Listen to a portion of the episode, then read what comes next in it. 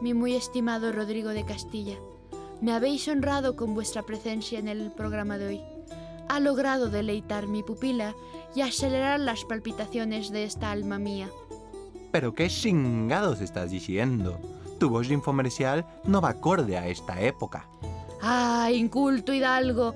¿Acaso no sabéis que así se hablaba en la época de oro del mundo?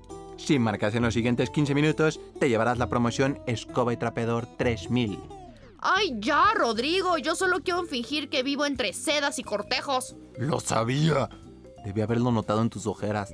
No dormiste otra vez por ver tus pinches series esas de época. Ya te crees princesa loca de España. Que Juana no era ninguna loca. Todo fue un complot de su marido. Uf. Respire, Ilana. Recuerda tu sesión de terapia. Ve a tu castillo feliz. Así es, Rodrigo. Me quedé hasta tarde viendo mis series de época antigua. ¡Cojones de toro ahumado! Mejor empecemos el programa de una vez. Esto, es Te la, vamos a spoilear.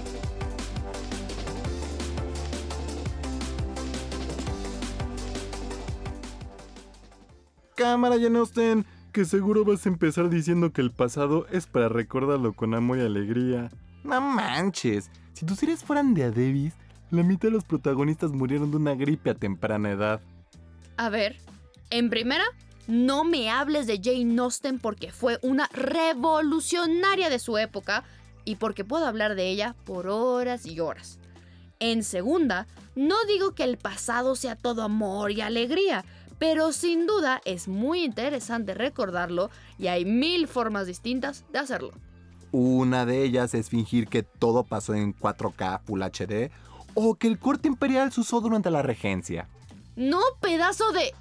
¿Cómo sabes tú del corte imperio? Pero bueno, ahora que tocas Bridgerton, vamos a hablar de una de las series más exitosas de Netflix. La serie sigue a la familia Bridgerton, una familia noble durante la regencia y lo más importante durante la temporada social londinense. En ella conocemos a Daphne, una debutante elegante y bella, con sueños de casarse por amor, al igual que sus papis. La serie sigue de cerca su relación con el maravilloso, divino y perfecto Simon, duque de Hastings. Y tan bello es el duque que la productora decidió no ser históricamente correcta. O sea, sí, pero no. Aunque en la época las personas negras ni de chiste llegaban a ser parte de la nobleza, la historia está justificada ya que el rey se casa con una negra y esta les da los títulos nobiliarios a las personas negras. Además de que la reina Charlotte, en la realidad, muchos historiadores tienen la hipótesis de que sí era negra, o por lo menos mulata, pues los retratos que se le hicieron, aunque su piel era blanca, sus facciones son de la raza negra. Ay, sí, ay, sí. Resulta que viste la serie por la gran narrativa y perspectiva histórica. No mames, tú la viste por el duquecito y el duquesote que se carga. Bueno, la neta ayuda bastante tener a Roger Jean Page en la pantalla. Además de que la serie es un regreso a las historias de época inglesas y al hermoso cortejo entre los protagonistas. Otra cosa que tiene diferente es la forma en que las personas se relacionan entre ellas, especialmente el duque y Daphne. No es un regreso a las historias inglesas, porque para historias inglesas está Downtown Abbey. Bridgeton es una telenovela simplemente por la cantidad de sexo explícito que saca al aire. Dime cuándo Downtown Abbey perdió esa elegancia. Bueno, es que, ¿cómo comparas una serie que tiene a la maravillosa Maggie Smith con una que tiene hombres con buena nalga? Downtown Abbey narra la historia de una familia adinerada que lo tiene todo menos una cosa. Un heredero masculino al título nobiliario. Por eso, la familia se ve en la penosa necesidad de hacer traer al hombre más cercano en relación sanguínea y rogarle que no corra la familia de su hogar. Claro que a través de las cinco temporadas hay amor, muerte, enredos y mucho más. Y tiene algo que Bridgeton solo mostró de pasadita. Tienes que estar de acuerdo. que si tienes un contenido de época, es muy importante mostrar la época y lo que está pasando. Entiendo que en Bridgeton se muestra una limitación de género. Las mujeres apenas empiezan a tener participación en la universidad y el periódico, pero nada, nada, absolutamente nada que ver con Tom, que él sí se avienta los plomos en la Primera Guerra Mundial. En Downton Abbey podemos ver cómo la intriga es casi parte genética de aquellos que se encuentran en la nobleza. El amor viene con condiciones sociales y económicas, y mientras que en Bridgerton no importa si es hombre o mujer el primer hijo, en Downtown Abbey se siente el peso que hay en una familia al no tener un hijo varón que puede heredar. Porque obviamente las hijas ni de chiste pueden tocar ese dinero pero qué sarta de jalada. Mejor salgamos de esa época que me va a salir lo políticamente correcto. Y para eso, mejor hablemos de una chingona. La doña que rigió el imperio ruso con una chancla en una mano y una copa en la otra. Catalina no siempre fue una chingona. Cuando se casó con Pedro Romanov era una suave corderita.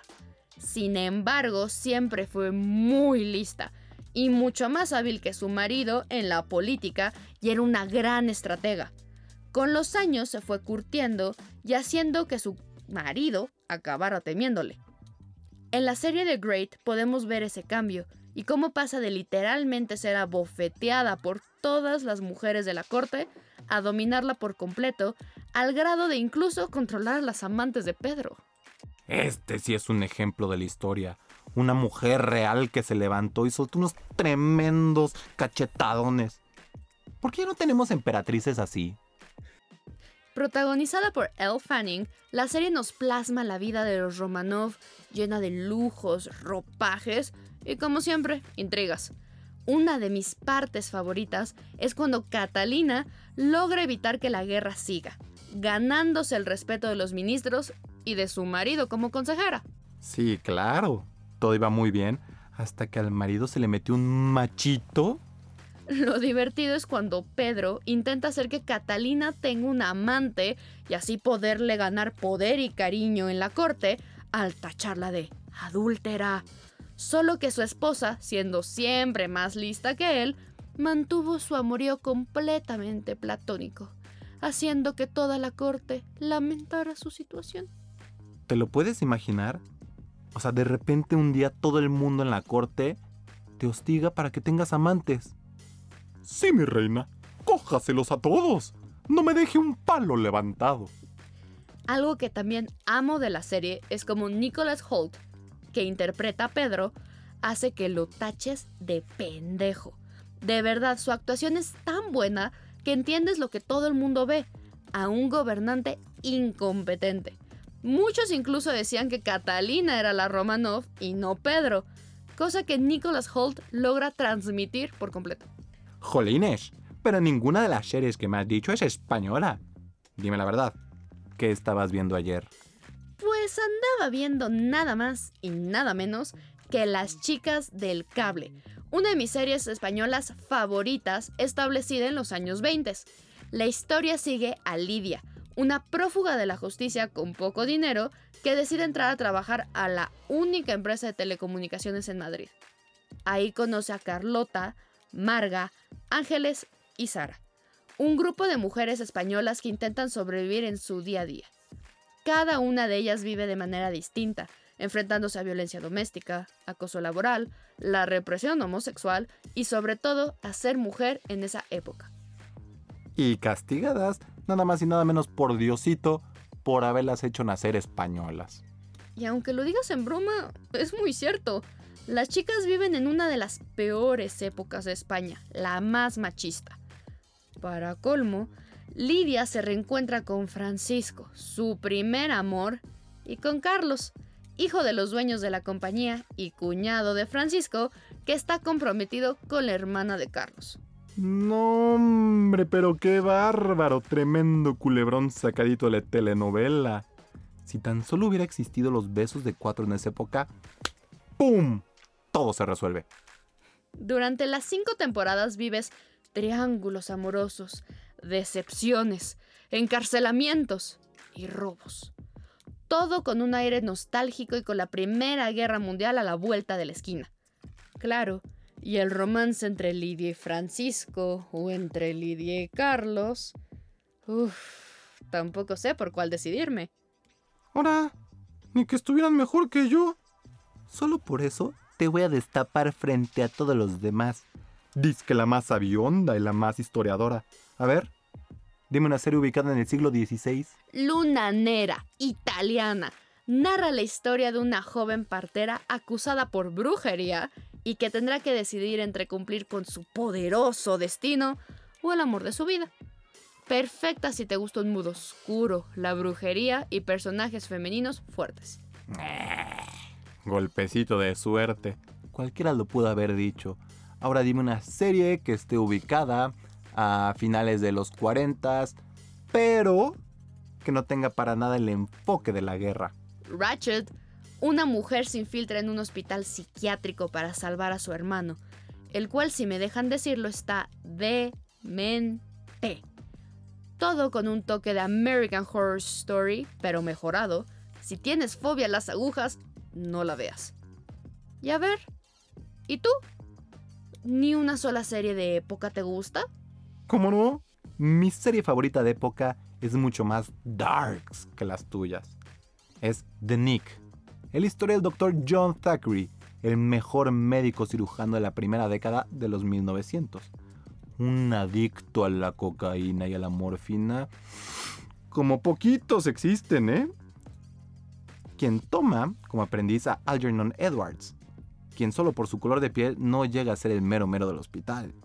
La serie muestra el lado obsesivo de los doctores, sus manías y cómo sus locuras los llevan a la creación de los inventos más impresionantes con tal de salvar una vida. Pero Rodrigo, tus contenidos claramente no son aptos para todo público. ¿Qué clase de ejemplo le das a nuestros escuchas? Es hora de que aprendas. Te voy a poner Bridgerton hasta que aprendas a vestirte como ellos. Nos escuchamos la próxima semana. Yo soy Rodrigo Hernández. Y yo, Ilana Guillén. Y esto fue Te la vamos a spoilear.